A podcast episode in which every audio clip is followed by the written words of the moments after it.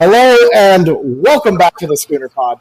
I'm your host, Bobby Howard. With me today, we got Jameson, we got Ty. And guys, another stressful OU game that went down to the wire. None of us were anticipating a close game with Nebraska, who struggled to start the season. But yeah, again, a lot of issues from the Sooners. Jameson, what went wrong? Well, I mean, a lot of, after the Tulane game, a lot of the fans were facetiously saying, I wouldn't be surprised if we continue to just falter and all this stuff. And they said that, but, some of us said that too, but did we actually mean it? And now after that game, we're actually starting to mean it. There's a lot of concerning things, and it comes down to the offense, number one. Spencer Rattler as the head of the helm, can he lead this team to be an elite team moving forward is a huge question. And that defensive back crew, they're not healthy enough. And is it going to be the Oklahoma Sooners of the past where we couldn't guard anybody? Yeah, no, definitely a lot of red flags are appearing. And, some of them are stuff we've been talking about all offseason that aren't issues that continue to be issues, and definitely startling. Ty, your takeaways from Saturday's game? Yeah, offensively, just atrocious. I mean, I know we were sort of commemorating the game of the year 50 years ago, but we didn't have to play like it was a football game from the 70s. I did not think that the over-under for this game, I think it was 64 or something. I keep getting it wrong. It was in the 60s. It was just astonishing, and just offensively from OU, atrocious, but at the same time, equally atrocious to make Adrian Martinez look like a competent quarterback. Because, he's – if you guys have been following Nebraska, there have been people saying that Frost should be fired just for not benching him. He's legitimately that not great of a quarterback, and we made him look – great. And then, we're going to dive into it, but just the very first Nebraska drive of the game, when they went for it on fourth and converted, it was just so many flashbacks of just, holy shit, this is the same OU that we've always known, where people just, not only can people do, more or less whatever they want against our defense, which I understand they only scored 16 points against us, but when you just go for it on fourth and just get it, no problem. And I understand they went for it two more times. They only converted 1 fourth down, but that's just when people when people can move the ball against your defense, but at the same time, it's just in their game plan that they have no respect for what you guys can do in the secondary. It's just atrocious. And it we didn't look any different. We looked like the same old OU teams that we've known for the past few years, except this time the offense sucks too. So, it felt like a loss. It was a win. It felt like a loss to me. I get that. And, it obviously a frustrating game. And defensively, that's the story of the game. The defense couldn't get Nebraska's offense off the field. They did great through, downs 1 and 2, and on some occasions 3, but Nebraska playing the way they were, just desperation football. OU for the most part couldn't get to him on fourth down, whether it was pressure or just gaping holes in the secondary. Nebraska was able to just stay on the field, and a lot of people have mentioned this, and I had touched on it with some friends after the game. It felt very similar to Army in the sense that OU had so little possessions. I believe they only had 8 true possessions. If you actually look at the box score, OU's offense just could not get on the field. When it did, it was very pedestrian. I'm not sure. Very pedestrian. They beat us time of possession by 7 minutes, 1 second. So number of possessions wouldn't surprise me. Yeah. No, OU's offense just couldn't get on the field, and that was a detriment to the team. And those third and longs, fourth and longs, it's unacceptable. But you got to give credit where credit's due. Nebraska played a hell of a game. They game planned the hell out of this. Martinez, you made him look like a Heisman candidate. He still had the game of his career, maybe. So, you know, that can't happen. OU's got to get better, but at the end of the day, it's a win. I'd much rather be talking about two disappointing, you know, kind of tough wins than the situation we were last year where we blew it to Iowa State and Kansas State and our season's over.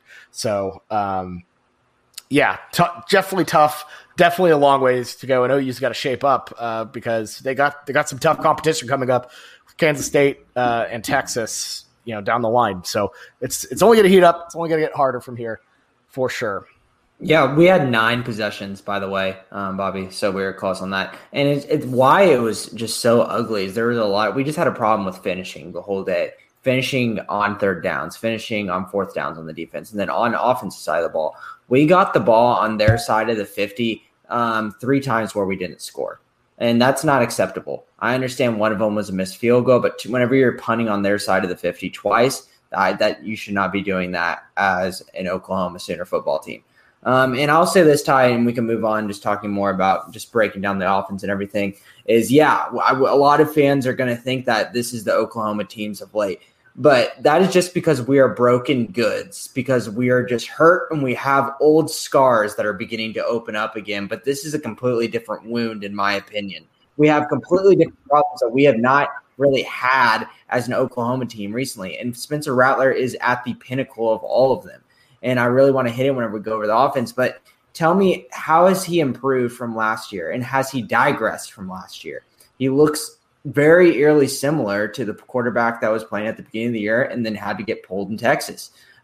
He's not throwing receivers open enough. He's throwing in a triple coverage. He's throwing off his back foot. He's a basketball shooter. He's taking fadeaway threes every single time. He's not setting his feet. He's not thrown into throws. He doesn't look comfortable, and Lincoln Riley isn't doing a justice to him either, and there's not a lot of guys running open like we've seen in the past.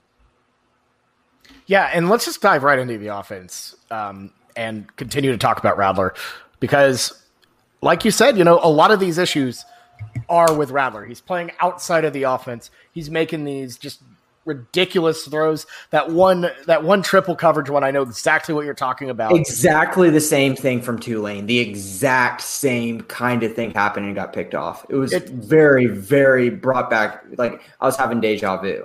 Do you think it's a situation where he's not like being coachable, or do you think he's like overly confident? Do you think Lincoln's just kind of letting him do whatever he wants? Who knows?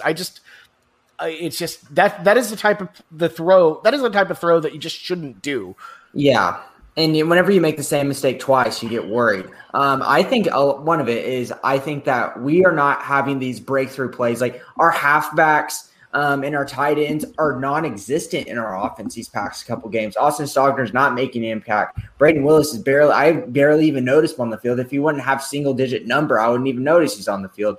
And Jeremiah Hall, the same thing. So those were big-time things in Lincoln Riley offense. We're not getting it there. And another thing with Spencer, I would not be surprised if he has some kind of like hurt shoulder or something because he just doesn't have zing on his throws. You know, it just doesn't look right. I would not be surprised if after the season we see something come up that he has to do like a tiny little repair that he just kind of played through the season because there's a lot of things that we can attribute to him mentally doing the wrong thing, but at the same time physically he's not making the throws that we always known him to be because he has one of the best arms that's came through Oklahoma and the past has, you know, athletically his arm is the best that we've seen. I don't even know if you can compare it to many quarterbacks. Yeah, I know football people smarter than me have said that the biggest issue is with his footwork. Way he's throwing with it, mm-hmm. And you know that's you got to be disciplined, and it goes all the way down the line. The lack of discipline on this team, it's tough, and it really kind of bit this team in the ass. Ty, I'm sorry, I would like to hear your thoughts on Rattler. You guys have really nailed. I just want to say I agree with everything both you guys have said about Rattler. The one Rattler take I've been hearing because it's been the talking point of everyone and everything. I have not yet bought into the idea that it's like the NIL has any factor to it whatsoever. You know, I'm not buying into the idea that because he did a commercial with a car dealership, he's playing poorly. It's not off the table for me, but I have not seen anything that that shows me that. But what I do want to point out, and I'm not trying to make, you know, excuses or anything for Rattler, because his play has been not up to par. But we really don't have any great receivers. I think you can argue it looking at the stat line, but like Hazelwood was our leading receiver, and he had some wide open, just atrocious drops and atrocious. If you go back and watch the game, just atrocious zero effort plays out there that are just inexcusable. And it always comes back to the same thing. Drake Stoops is an amazing player, amazing dude, but Drake Stoops should not be a starting receiver or a receiver that is playing and getting good play time and effort at a top 5 team. He just shouldn't. And the fact that he just by pure effort and love of the game is able to literally, because he earned his spot. He's not given that spot on the team. You know, maybe he could get a spot on the team because his dad, but he's not earning, you know, first half, first quarter, crunch time, you know, key receptions where he's getting open and getting the ball, right? His dad is not getting him the amount of play and the quality of play that he's earned. He's getting that because it really seems to me like out of the receiving core, he's one of the very few dudes that actually cares and is actually out there putting out on every play that he's on the field. I understand he has fewer plays than other people. I understand people have injuries and everything else. And I don't think that Mims is part of this group. And I don't think Stogner's part of this group or any of the tight ends, because that's a completely different animal. But a lot of the other receivers have not lived up to the hype that they're supposed to, and I think that is causing a lot of the issues here. Because if we had a superstar wide receiver on this team, I think we would be thinking very differently about Rattler right now. I feel like you're right. Hazelwood did have a bit of a Jekyll and Hyde game. There were a lot of things I didn't like, you know, some bad drops, but there were a lot of things I did like from him. And I feel like this has been his best game. This was possibly his best game yet ever in an OU uniform that I've seen. And then some of the other guys are extremely talented, but like Mario Williams, amazing game, but he's 5'9". Like you just can't, you know, you can't really do a whole lot with that at receiver when you got someone that short. Like it's I don't know. I really think that the receivers are not getting, not that they should be blamed for, you know, Rattler, but you look at Rattler's stat line, you know, and it's not bad. And that's one of the enigmas, right? Is his, he doesn't really put up that bad of stats, but I think his interceptions this season are going to go way up when we start playing competent secondaries. Yeah, no, I could see that. And, you know, I feel like a lot of the reasons why Spencer's stats look good is because they were great in that second half. Outside of the 2 possessions when we were inside our own 10 at the very end of the game, we started out that second half and looked great, I would say. But just want to say about Hazelwood real quick. I think he had Jekyll and Hyde game, pretty good. Keep in mind he is coming back after that injury from last year. Have to get in a rhythm a little bit. Not trying to give him too much excuses, but he's developing. In terms of Drake Stoops, though, that guy. Spoiler alert: he's my game ball. The amount of grit from this kid, making the clutch plays in the right time, not just like the big plays, like that really, really big catch after the believe it was pass interference. It was a long 2nd and 20 situation. Not just the big plays that stand out, but he had this incredible block in the first half as well that just set open a massive I believe Hazelwood run. So I get that you wish that everyone played with that energy, I would say. But I feel you. Jameson, your thoughts on the receivers, Hazelwood, Stoops, etc.? The way we're playing Hazelwood, he's a number 2 wide receiver. His ability, like I said, and I was concerned about it, is his pro comparison coming into the season by like 247 Sports had him at Keenan Allen.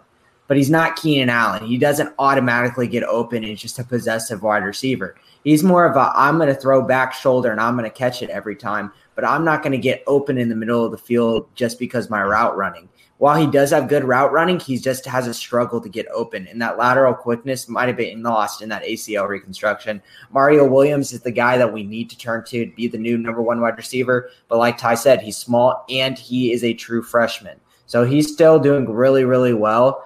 like if you're talking about growing pains, he's a true freshman, so you got to move on from that. But the tight ends and halfbacks not being a big thing in this offense, I don't know if that's just something that we're moving on from, because maybe we just don't like – Spencer doesn't like that, as much as our quarterbacks of the past. But it's just weird. It just doesn't make much sense from Lincoln Riley's standpoint. It just feels like we fall in love with the long ball too much. Instead of trying to, make easy, simpler plays, move down the field, we're just like chucking the ball down three straight possessions.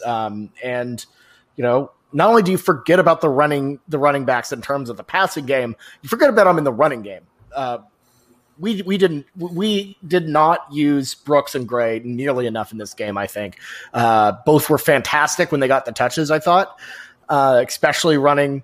When they weren't running them out on sweeps or right down the middle, that kind of 3-4 gap type of running scheme, downhill running, I thought was really good. But offensively, I feel like Lincoln, either he's saving some stuff for later, or he's just lost his zip a little bit as a play caller. Maybe, I don't know. I think it really, I don't know. And this is, I'm not trying to talk us in a circle here, but the way that the plays work is obviously Lincoln is making the decisions of calling them, but there's primary looks, but there's always other options. And it really looks to me, when you rewatch the tapes, we're always talking about these double, triple coverage things. I don't know that our quarterback is looking at anything but just the primary or the long look. And honestly, looking back at all the games this season, including that Missouri State, whatever. I'm not even trying to make a joke here. Western Carolina.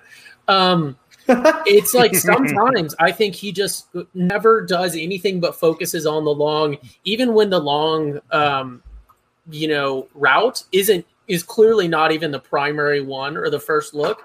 It's just everything else is ignored, and we're just like pressing X or whatever to just lob it into the long guy, regardless of what the coverage is. Because there's like triple coverage, like the dude's not even open, the dude's not even turned around, like the timing doesn't even look right. Yeah. And Rattler's still trying to force the play. Yeah, he's keying in on wide receivers. It's as simple as that. He knows who he's throwing the ball to before the option is presented to himself. That's why Mike Woods, for the second game in a row, was wide freaking open, and he doesn't throw him the ball. He doesn't have a good enough relationship with Mike Woods that he's not throwing into him enough. Last week with Western Carolina, was set up with no cornerback in front of him on the goal line, didn't even look at him. And this one, he was open the whole route. He was running free the whole route, and they threw it to the guy in front of him. Well, I think Hazelwood was in front of him on the left side. Yep. Woods was going up for a touchdown easy. You see that if you're not tunnel visioned, and that's a huge, huge problem for quarterbacks in general, and a bad sign moving forward. Well, that one was egregious because you saw the Nebraska defender just go straight, just ignore Woods entirely, head straight for it. It wouldn't have been a hard read at all. But again, I'm not a quarterback. This is literal Sunday morning quarterbacking. But I think go ahead, Ty. Yeah, well, so I do want to say on the offense and on Rattler especially, specifically, I already kind of touched on it on the receivers. Rattler's not a bad quarterback by any measure. It's just there are expectations at Oklahoma, obviously, and there is a standard and a very recent, you can't have a higher, legacy to live up to in the past couple of years at Oklahoma at the quarterback position. But he played into that. He had all that hype and everything else. He embraced that. He was not shy about any of that at all. He accepted that and owned that. And now he's not necessarily playing badly. I don't want to. I hear a lot of people say he's playing badly. I don't remember if you guys have or not. I don't agree with that. He's just not living up to expectations. Same thing with like some of the receivers like Hazelwood, like I mentioned. They're not playing badly by any measure, but they're not living up to the expectations of Oklahoma. They're not living up to the expectations of a top five or of a competitive playoff team. And they're not living up to their own personal expectations that they came in with. So maybe it's a developmental issue with the coaching, it's a whole nother conspiracy theory, but Lincoln Riley did inherit a very successful system And we haven't seen any upward movement there. We really haven't. You know, we've continued on the path that we were on. We haven't necessarily gotten worse, but we haven't gotten better either by any metric. So I'm sure you can look at stat lines or whatever, but winning the Big 12, losing the playoffs is what he inherited, and that's what we've continued to do. So, well, I don't know if I fully agree with that. And, you know, it's I see where you're coming from, and, you know, there's a lot of time to still judge on that. You know, we've just started painting the picture of this season, but right. It's not trending in the right way. And if it keeps trending that way, I think you have a really good point there, but I don't think it will. I think this team's going to improve. I think there's a lot more room to grow. They just have to figure it out fast because this is the type of stuff they get to beat at Kansas State. This is the type of stuff they get to beat anywhere in the Big 12, except for maybe Kansas. Even though Kansas has Bean, who I don't even know if Bean played this week, but there's so much good content for the picks pod between Bean and Boco and God, the picks. Hey, yeah, y'all got to listen out for that pick spot. It's good. But anyways, let's do offensive game balls real quick. We're already running a little long. There's a lot to talk about for sure. Jameson, real quick, who do you got as zero game ball? You know, this is a tough one for me, but I'm going to go with Kennedy Brooks. Just the running back room you just could give to Eric Gray, too. We should have ran the ball more, plain and simple. Not much more to talk about there. Yeah. Yep, we did kind of bury that point a little bit. Apologies to that, but just, you know, underline run the dang ball over and over again. Ty, who do you got? Yeah, not to piggyback or be confrontational with Jameson, but I had Eric Gray. I think he's cemented. When you look at the stat lines, it's not that clear, but I think in this game he really cemented himself as a firm RB1 for OU. Going forward this season, so I had Gray, and yeah, run the damn ball. Yep. Run the damn ball. And I had my spicy pick of Drake Stoops that I mentioned earlier. Just a lot of just a gritty performance. Great catches, great stuff between the margins as well. Probably a little too spicy to give it to him, but you know, hey, I liked him. I thought he did good. He stuck out as a playmaker for me. Moving on to the defense, there was some good, there was some bad. Let's start with the good, though. Let's be an optimistic podcast. Offensive line, I felt like pressured Adrian Martinez quite a bit. I believe they got 6 sacks on the evening. Could have been more, but Martinez was slippery. What did you think of the D-line, Jameson? Yeah, it was 5 sacks, and I think that there were a lot of times I wish that we would have gotten even more pressure because that's how good our defensive line is. But there are a lot of good things to say from it. I'm not going to nitpick it too much. I think Jalen Redmond had his best game of the season, a kind of guy that has been kind of getting lost in the weeds of a really good defensive lineman, doing his part, filling the gaps, but not making big-time plays.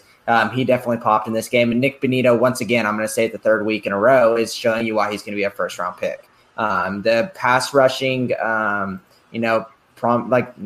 that he brings, and his QB pressure percentage is just unbelievable. And with another 2 sacks, if we didn't have that D line and that pressure, I would have been extremely worried for our secondary.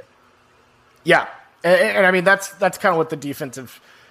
That's kind of what Nebraska really did was they waited back for the pressure and just try to throw it long before it actually came, or slip Taylor Martinez out and have him do a little run. He didn't really get a big breakaway run or anything. Their running back did not do awful. Not great either. But yeah, that pressure was key. Ty, your thoughts on the D-line? Yeah. Just the D-line specifically. Yeah. Great. I think there's not a whole lot to complain about. Like Jameson said, you know, I think we all would have loved more pressure. I think that's a schematic thing that there wasn't. But, you know, we held them to, I think, 2.3 yards per carry, if I remember right, maybe 2.5, which is good because they had like 40 attempts. So 40 attempts, less than 100 yards rushing. Love to see that, and I don't even think those counted that were sort of gotten, you know, behind the line. So I think that is I don't think there's a whole lot to complain about there. I mean, defensively, I don't really have any gripes with anything forward of the secondary. Yeah, for sure. And, you know, that was really the big issue were big plays. And yet you just have to point to the secondary for that. You can talk about, you know, the amount of injuries we've had, you know, no Woody Washington, no Billy Bowman. But in general, it's just unacceptable. Giving up, you know, third and longs, giving up, you know, that one particular fourth down and long. It just can't happen. Jameson, your thoughts on the replacements, guys who filled in. How do you think the secondary performed, and how do you fix that? How do you get better? It's a good question, and here is a huge thing that a lot of people are getting some pushback on. I don't think DJ Graham had a good game at all. There were so many plays where he was just not playing good coverage, was just playing the good old, you know, Mike Stoops. I'm going to play a couple yards off the receiver. I'm not going to let him do anything, and then they're just going to catch the ball in front of me. There's nothing that he's doing to stop it. He's not playing up tight. You know, he's not playing press coverage. He's not pushing them, or he's, you know, even if he's playing off, what's Ty got for me here? I hear him writing down something. I hear the markers. I was just gonna say, DJ Graham had, I haven't seen it in years from OU. We saw Zach Sanchez take over someone's body, play just atrociously the entire game, and then have a ridiculous interception that's thrown to them to cover up just the terrible of play in the rest of the game and the terrible coverage. That's exactly what it was. I literally watching the game, I was like, oh my God, is Zach Sanchez reincarnate? And the fact that it accidentally like hurt us a little bit made it even more Sanchezzy. And yeah, Lincoln said he was going to think about challenging the call to take it away from Graham on it. That's how funny it is. He actually did try to challenge it, and the ref told him like, nope, like they've already confirmed it. So he's like, I'm not even going to try. That interception is declined.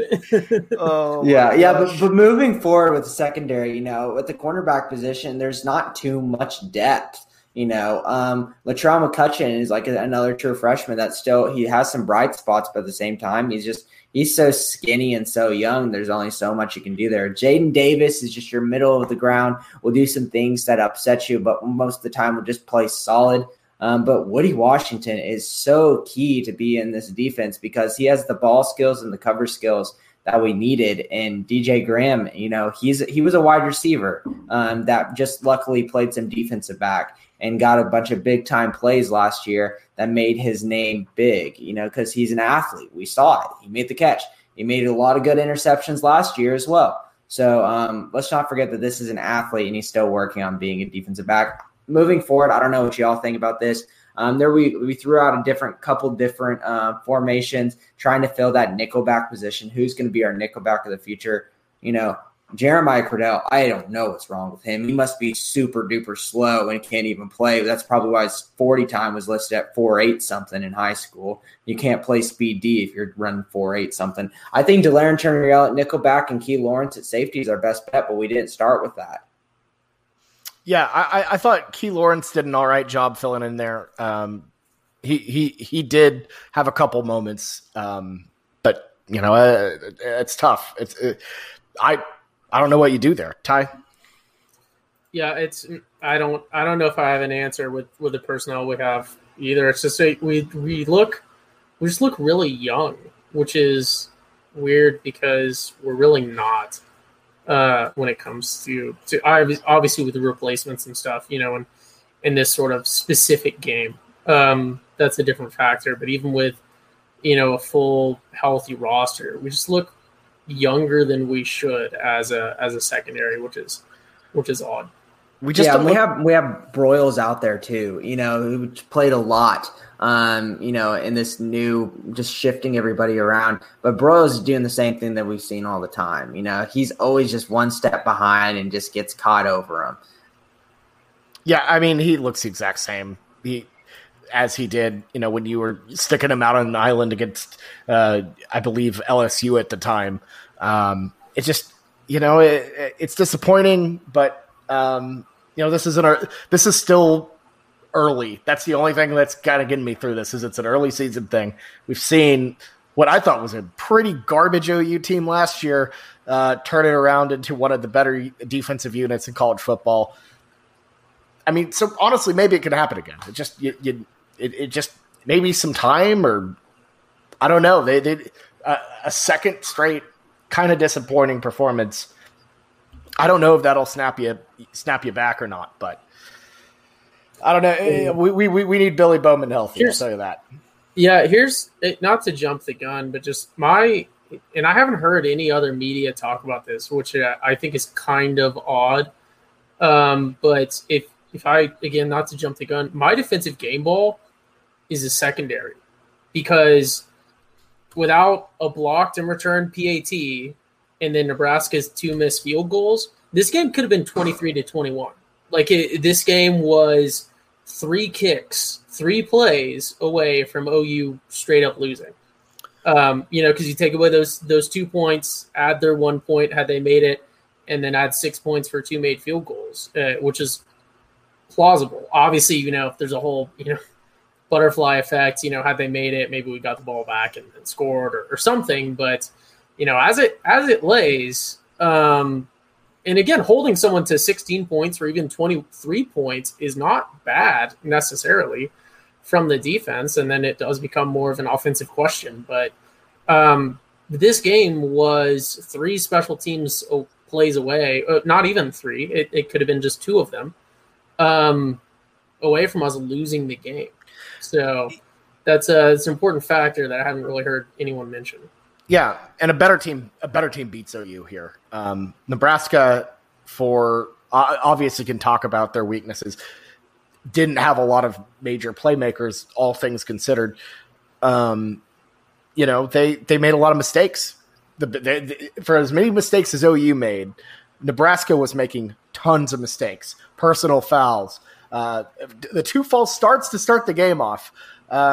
Just sloppy little tiny dumb things that, you know, OU did not take advantage of to get them off the field, and it's just, you know, it's frustrating, and you know you just, when you have an opportunity given to you, you just have to take it, and this team just never really did. Yeah, for sure, and we've got to talk about that blocked extra point, because it was a 3-point turnaround, but it was huge for momentum. It definitely was the revitalizing point of that second half that was needed moving forward. So yeah, definitely shout out for that. But let's move on to our game balls, Bobby. I'm just gonna start off with the defense. It's got to be Nick Bonitto. I'm gonna say it again for the episode for the second time, and we'll probably say it again for the rest of the season. First round pick.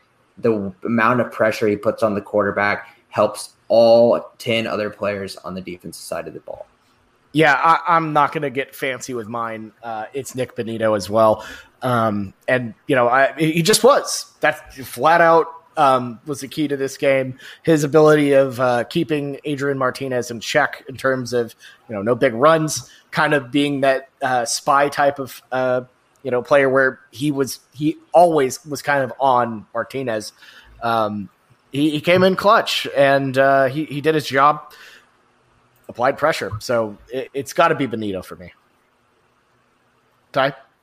Yeah, so ignoring the you know, whole special teams, like I said, and the obvious Nebraska kicker joke, I'll just go kind of change it up, but keep on my theme. I'll go with Pat Fields, 9 tackles, and then that 100+ yard 2-point return. So yeah, I mean, Jameson mentioned momentum swing. That was a hell of a momentum swing. That stadium went from dead to, like, you know, hey, let's go. This was exciting. You know, it really sprungboard the Sooners into you know, a decent rest of that game. If only poor Marvin Mims just, you know, if only Mims would just, like, let the ball go out of bounds, I think we would have had a better offensive drive to kind of wrap that thing up. But you know, you do what you can. All right, defensive game ball's over, offensive game ball's over. Let's close the book on this game. Move on to West Virginia. I have a final thought. I promise it's quick. Absolutely. I do want to say, ultimately, same thoughts as the Tulane game. At the end of the day, If things go better, it's a W in the win column. And part of me, as the non-OU fan, just fan of college football, is kind of happy that it was like this, because I want to give a huge shout out to all the Nebraska fans. They traveled amazingly. They were, as far as I saw, a great guest. I'm sure there's some exceptions somewhere, but Nebraska traveled amazingly, was the most away fans I've ever seen in the stadium. It was crazy. They came out, they tailgated in force, and they just really came out for the love of the game. So I am glad that the Nebraska fans had something to, make it worth their trip. Even if it's still a loss, they can really hold their head up high and say that they gave us their best shot. So as a fan of the sport, I am glad that that happened, as much as I hate it. Oh, yeah. No, the Nebraska fans were awesome.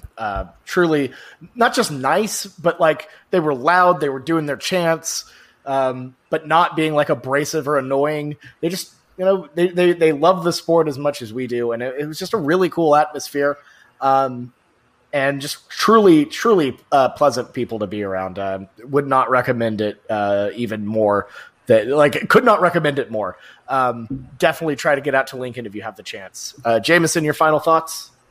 Yeah, if we're going to talk about Nebraska fan experiences, I'll play the other side. I had these nice aisle seats that were gifted to me for the game, and but there's no one sitting to my far right, so we had a couple of seats to our right that were empty. And so as one of us was in the bathroom, this old man, late 80s, comes down and sits right into the aisle seat and takes it. And I don't have the heart to kick him out of it. And I was like, they're all nice Nebraska fans. And then the game started to get bad. And as soon as he got up, I said, he ain't coming back. I ain't letting him. So we took the seat back, and he walked back, and I just gave him the look like, sorry, buddy, you got to find another seat.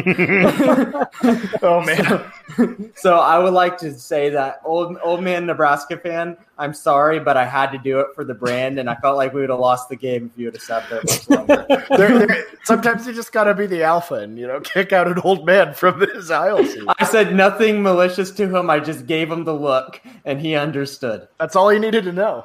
That's incredible. Oh, man. All right, let's move on to West Virginia. If you've been following the Picks Pod or previews, we are relatively low on the Mountaineers.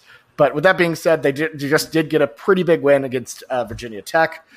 And, they seem to be turning around a bit. So, Jameson, I know you've kind of been higher on West Virginia than me and Ty. Your thoughts about West Virginia going into this week's game? Do they pose a threat? I think that it's a different kind of game and on the offense side of the ball that we haven't faced yet. And it's their running back is their best player, and everything goes through him. Leddie Brown, he absolutely dominated in the game versus Virginia Tech, rushed for 161 yards on 19 carries. And, Jarrett Dagey is a below average to average quarterback. He's not a bad quarterback, but, whenever you have the run game going like that and you have a running back like, Leddie Brown, the passing game will open up. So one thing that we've done well these past three games is we've done really well against the running backs and against the run. So hopefully that matches up well for us moving forward. Yeah. No, I absolutely. That Leddie Brown is fantastic. He had that 80-yard touchdown against the Hokies. That was obviously the difference maker. Ty, your thoughts on the Mountaineers? Yeah, I am super happy for the way that super confident in the way that their offense is sort of based versus the strengths of our defense. I would be very worried if it wasn't a very running back, especially with just a single running back heavy offense, because I feel like I've heard this story before over and over with Puka Williams, Chuba Hubbard. You go back and name, scrub Big 12 teams that have a single great running back that you hear about all season, and they're like, oh, this guy is blah, blah, blah, and then they put up less than 100 yards against OU, against an atrocious OU defense, and that's what I expect here. I think it's one of those things where it's like, you're the biggest fish in the small ponds, but you're still probably not a very big fish. Yeah. I will say this, though. Breece Hall did work us, for the past couple of years, and that is a really big-time running back. But the difference makers in those Iowa State games was also in the passing attack. you know, this, they're 6'6" taking down our 5'9" and 10ers. Yeah. Well, they weren't one dimensional, like, you know. Yeah. And West Virginia doesn't have the same, like Jameson said, they don't have the same tight ends.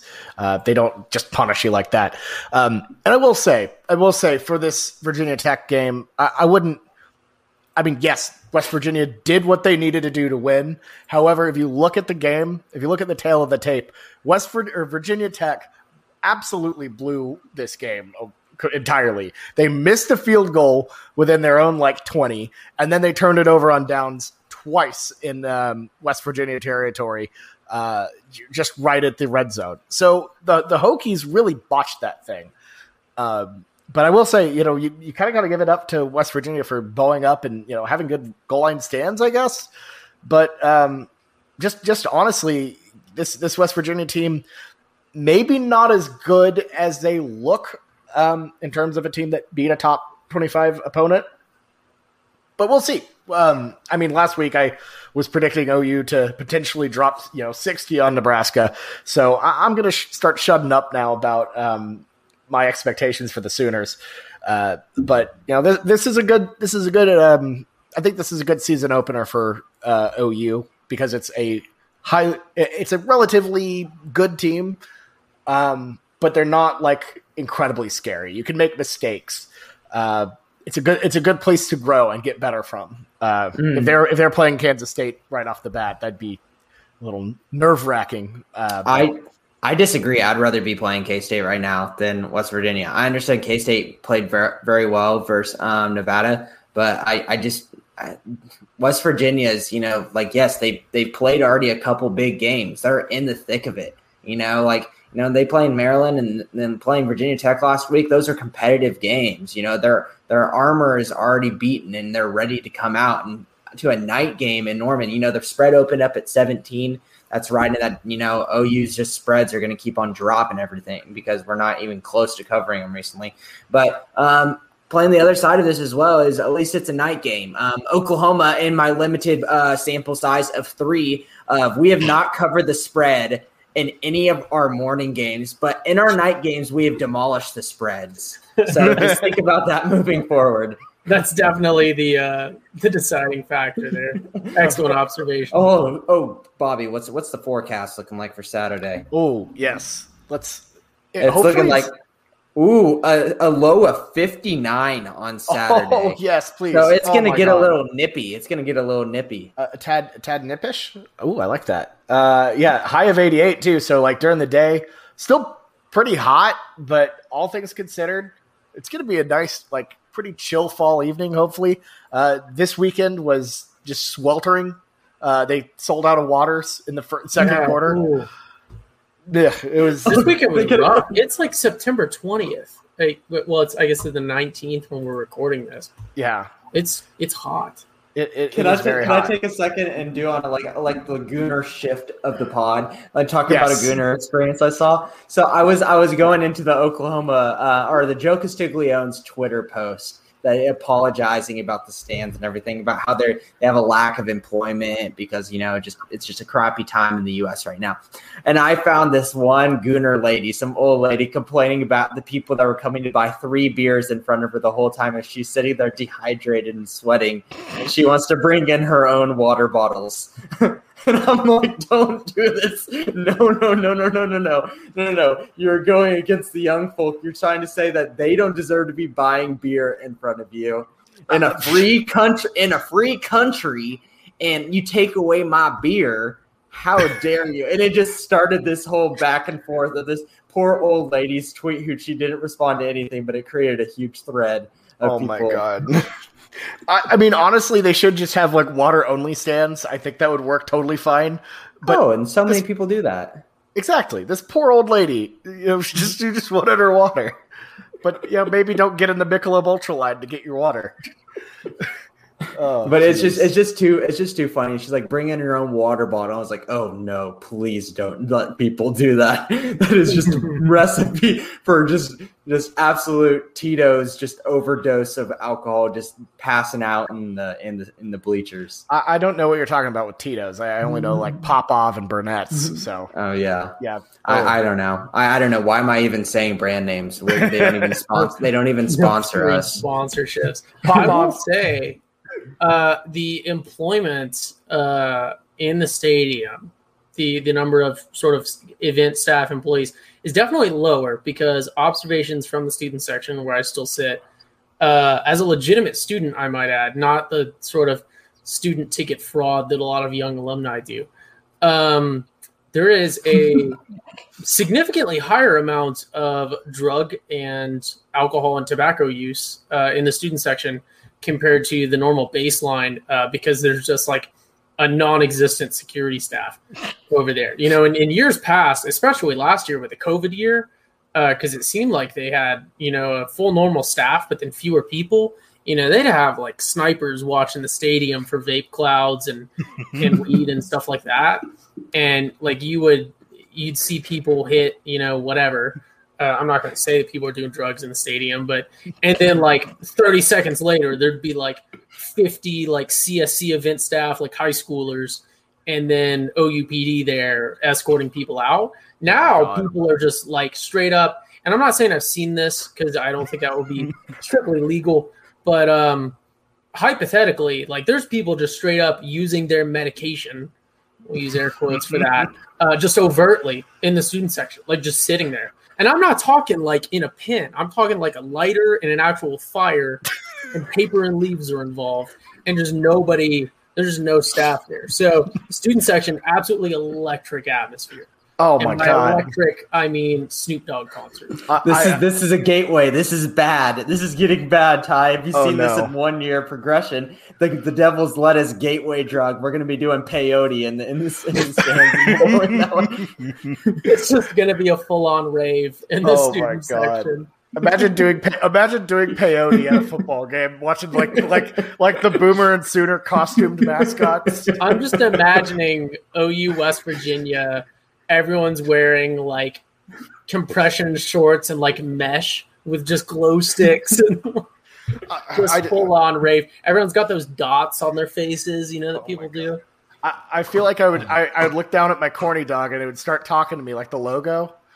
You know. Have you been eating corny dogs, Bobby? No, I haven't had one yet. Okay, good. No, I was worried. I'm not going to lie, I thought about it. It would have been this cursed. Economy? it would have cursed the season, but I was standing there yesterday looking at the Fletcher's line, thinking about it. I'll say this. One, okay, you should not eat a corny dog outside the Texas State Fair because it just feels like treason. Two, how dare you taking a spot in the line of our poor old woman, Becky, trying to get a water. No, I did not. I was waiting to get up in the student section. But you thought about dehydrating and killing that old woman. You thought about killing Becky. That's BS. Sorry to the actual Beckys out there. Oh, my gosh. All right, folks. That's a good pod. I tried to keep it sponsor clean. Yeah, it was very sponsor clean. It's legal. It's a medication, man. It's totally fine. I think that's all we have for this week. Jameson, final thoughts. Yeah, really nothing. Hit me with a Cruton Corner. We'll do a quick 1 minute Cruton Corner real quick. I just want to say there's not much to talk about, but David, yes. What is this, David? This is a Cruton Corner with Jamison. Everybody dancing now. Oh, that's nice. Just really quick, I really want to hit on, we don't have any like analysis or impending, you know, commits, but we just got to know that who was here and who had a good time. So Relique Brown was here, and according to his, you know, social media, it looks like he's having a really good time. And like I said, it was us versus USC. He has a kid in California. Would he go to USC and stay close? I don't think anyone wants to go to USC right now. It dumpster fire. And him coming to OU that weekend after that happened and, you know, good momentum, looked like he had a good time. And they were putting on some pretty cool things on the Jumbotron at the game for recruiting. Good experience. Next off, I want to hit on Cam Dewberry. he's a guy that you probably haven't heard his name too much moving forward, but according to Rivals, he's a five-star offensive tackle out of Texas. And, you know, a lot of people thinking he's a Texas A&M person, but he's starting to lean towards OU now. And he had a good time of the visit as well. Him and Bill Biedenbaugh are really, really close. So that is a name to look at moving forward. Awesome. Yeah, we're kind of in what I would refer to as who's having fun season, where we just try to see who's having a good time at various college campuses. So, And they're going to have fun the majority of the places they go at the photo shoots. But it just shows you that, you know, it's nice getting in Relique into campus. And one of the most important commits right now with no other wide receiver commits in this class, to where we can get him in our little area and manipulate him and tell him what he needs to hear and push him away from USC, even if there is anything needed to be pushed. Now, here's an important question. Were there any breakfast items thrown at our guy, Relique Brown? No, but he did put on the golden hat, and he showed his gold grill with it. So it was all gold, everything. Well, technically, Fletcher's corny dogs are breakfast items in my book. But anyways, thank you, Jameson, for the Cruton Corner. Much appreciated, as always. Ty, any final thoughts? No, I think we need to cut it off because I'm this close to going on a monologue about how Red River we should absolutely, by any metric, bring back the gold accented uniforms. There's no reason to get rid of them, and I don't want to go on a 20-minute. It's not the time for that. I might just do my own podcast, Red River Week. I like it. Let's hold on for that. Let's just we can do just monologue season. I love it. Just release like every day a different random monologue about how OU Texas can be either improved or needs to change or the SEC stickers. Yeah, back. I totally forgot it. It's okay. Fans of the podcast, terrible debacle this weekend. The cowboy hat was left at school. And I didn't have access to it during the tailgate in the game. That's very unfortunate. People that don't know, that made you sound like a high schooler or like a middle schooler. Like I left my backpack at school. How do you leave a cowboy hat at a college room? So my major, we have our own studio area, and like I have like my desk that's mine and only mine, and like our building, and then our room that only we have access to and stuff. So. I can leave a good bit of things there. Yeah, you were wearing a bucket hat, and I believe the exact quote where I needed the cowboy hat for a presentation. It did. I committed to it too hard. I keep meaning to go to the store and get a black one to embrace our OU is evil. Ooh, I like that idea. Just anytime you have a take that you feel like spicy about, you just throw on the black hat. No, this one just straight up does not fit. So. That is also true. For those listening, the cowboy hat never actually does fit. So, all right, everyone. Thank you all so much for listening to the Schooner Pod presented by the Pigskin Podcast Network. We are doing our best to put out that good content out there. If you have not checked it out, make sure to subscribe to our YouTube channel as well. You can find all of these in video form there, as well as such great stuff as the Schooner Simulation presented by Michael Whitman. Puts together a really good NCAA 14 sim of the upcoming game. Look for the West Virginia preview to be coming up soon there. And then, of course, Football Feast, presented by myself, where I attempt to make foods and botch them, such as the Runza episode that just went up last week. Let me tell you, folks, that one was special. This week we have pepperoni rolls, which are equally dumb. We use the same roll. We use the same, like, dough. Went better than the Runza, but definitely some issues. Runza sounds like something that Arkansas fans would yell. Like it's not a big fan. Runza, and there's just pigs running around. I mean, you're not wrong. It just makes me think of diarrhea. West Virginia's food, though. That's incredible. But anyways, all right, y'all. This has been the Schooner Pod, presented by the Big Skin Podcast Network. We'll catch you next time. Have a good week. Boomer Sooner. Runza.